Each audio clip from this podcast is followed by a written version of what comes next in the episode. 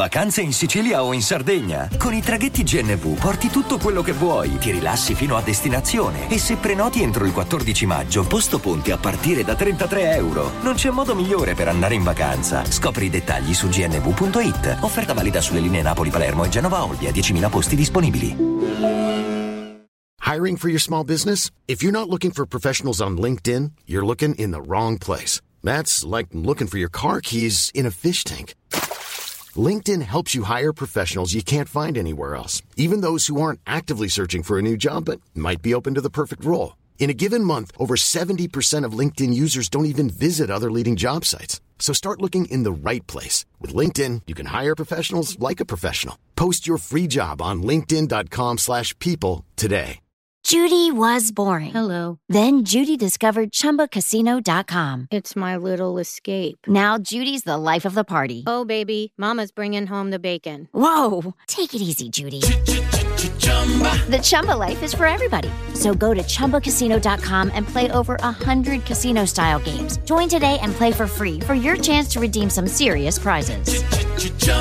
ChumbaCasino.com. No purchase necessary. Void where prohibited by law. 18 plus terms and conditions apply. See website for details. Lucky Land Casino asking people what's the weirdest place you've gotten lucky? Lucky? In line at the deli, I guess? Aha, in my dentist's office.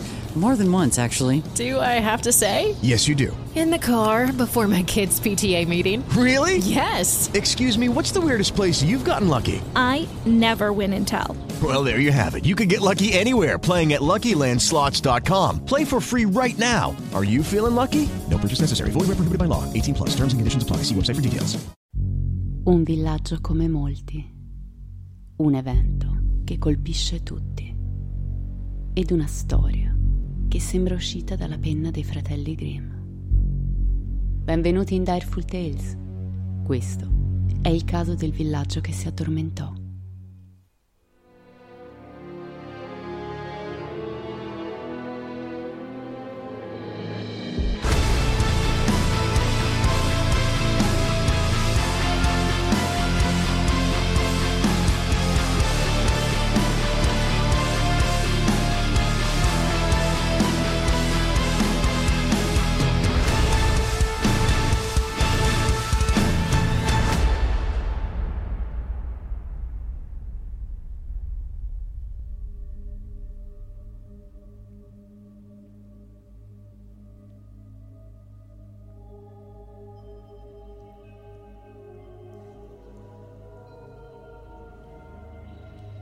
La strega si avvicinò alla culla e disse La principessa, in vero, crescerà in grazia e bellezza.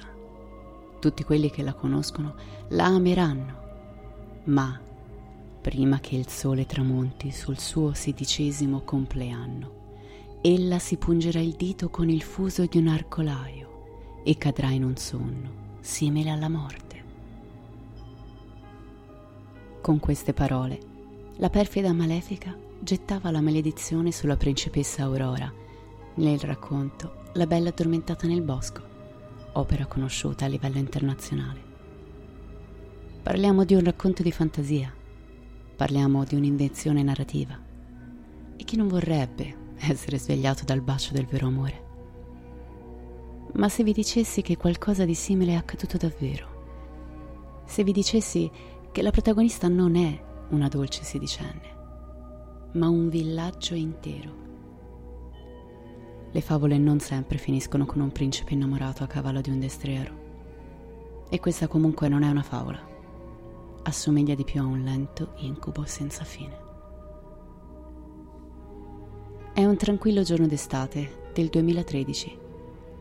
Viktor Kazachenko sta attraversando le profonde steppe per fare ritorno al suo villaggio, Kalaki, in Kazakistan. In sella alla sua moto c'è anche sua moglie. Tutto sembra normale, quotidiano, quando improvvisamente Victor perde il controllo del mezzo e i due cadono rovinosamente. La moglie si alza, scossa raggiunge il marito che è riverso sul terreno incosciente. Tenta di farlo riprendere, ma niente di fatto. L'uomo respira, ma non risponde. È il 28 agosto e Victor è improvvisamente entrato in coma. Ne uscirà il 2 settembre. Ciò che ricorda è un improvviso blackout. I medici dell'ospedale non sanno spiegarsi cosa sia successo, perché a quanto pare Victor si è semplicemente addormentato alla guida. Questo evento però non è il primo per Victor. Poco tempo prima, infatti, gli era successo di addormentarsi nella sua abitazione e di aver dormito per tre giorni di fila, svegliandosi confuso, disidratato e con i crampi della fame. Comunque sia, dopo l'incidente in moto, la pressione dell'uomo subisce un continuo sbalzo. Ha forti mal di testa che per sei settimane lo disorientano profondamente. Nel paese dove abita Victor Kalaki sta succedendo qualcosa di strano. I medici dell'ospedale infatti iniziano a ricevere sempre più pazienti, tutti abitanti del luogo, con sintomi simili o addirittura identici a quelli di Victor. Le persone si addormentano improvvisamente alla guida dei loro mezzi, al lavoro, mentre passeggiano. Alcuni cadono in coma e molti soffrono di sintomi debilitanti come forti capogiri, nausee, emicranei, cecità e addirittura perdita della memoria. In poco tempo, un terzo della popolazione del villaggio si ammala e in due anni più di 160 persone vengono colpite da questa improvvisa maledizione, alcuni di loro più di una volta, come nel caso di Victor. Questa malattia del sonno fa impazzire medici e scienziati che si dedicano al caso. Vengono controllati i livelli di possibili radiazioni, monossido di carbonio, radon e alcuni sali composti da metalli pesanti che possono risultare tossici.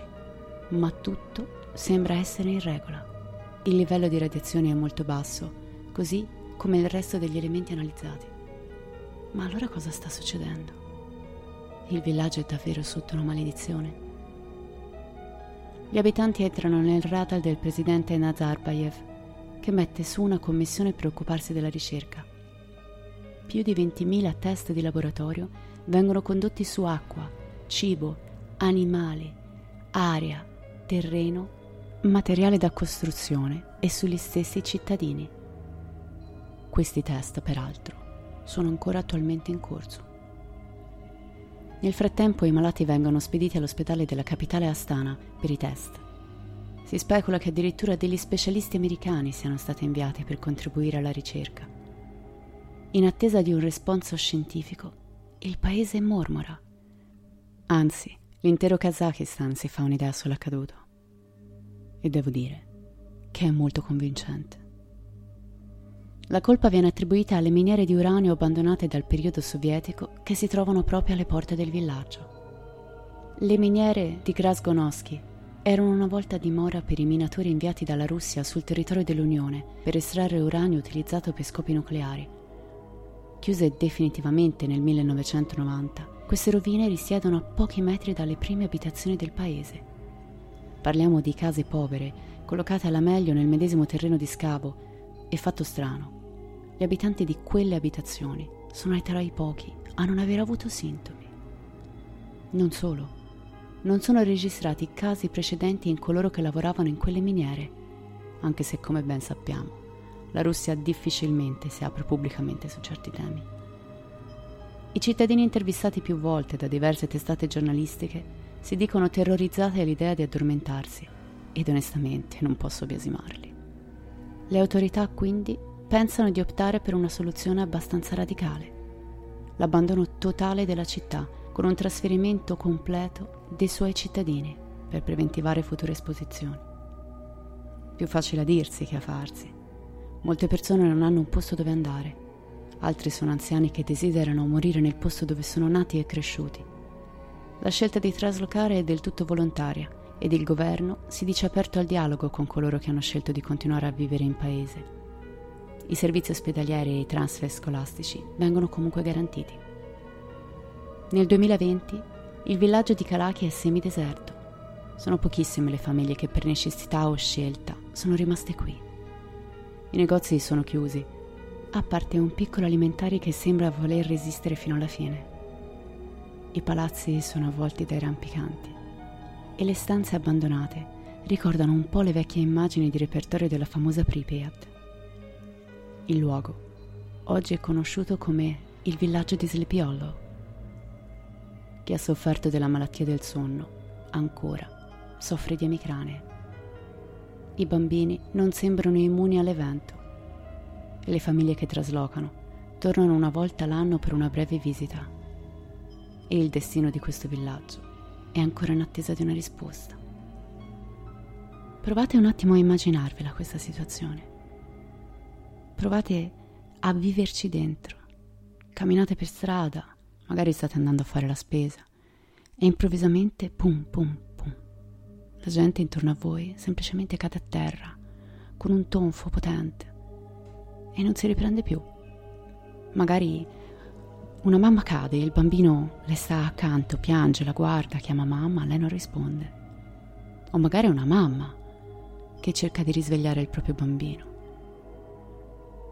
Girate l'angolo, andate verso il parco magari e, e improvvisamente due macchine si scontrano perché una persona si è addormentata alla guida. O magari tocca a voi. Magari state tornando a casa è una giornata bella, siete felici. Improvvisamente, back out. E vi svegliate un mese dopo. Tre settimane, tre giorni. Da un'altra parte, con le persone che vi guardano per vedere se state bene e voi non capite che cosa sia successo. Sembra l'inizio di un film, no? Uno di quei film un po' horror, un po' post-apocalittici, però è la realtà e sta succedendo. E ancora non si vogliono dare risposte per questa faccenda.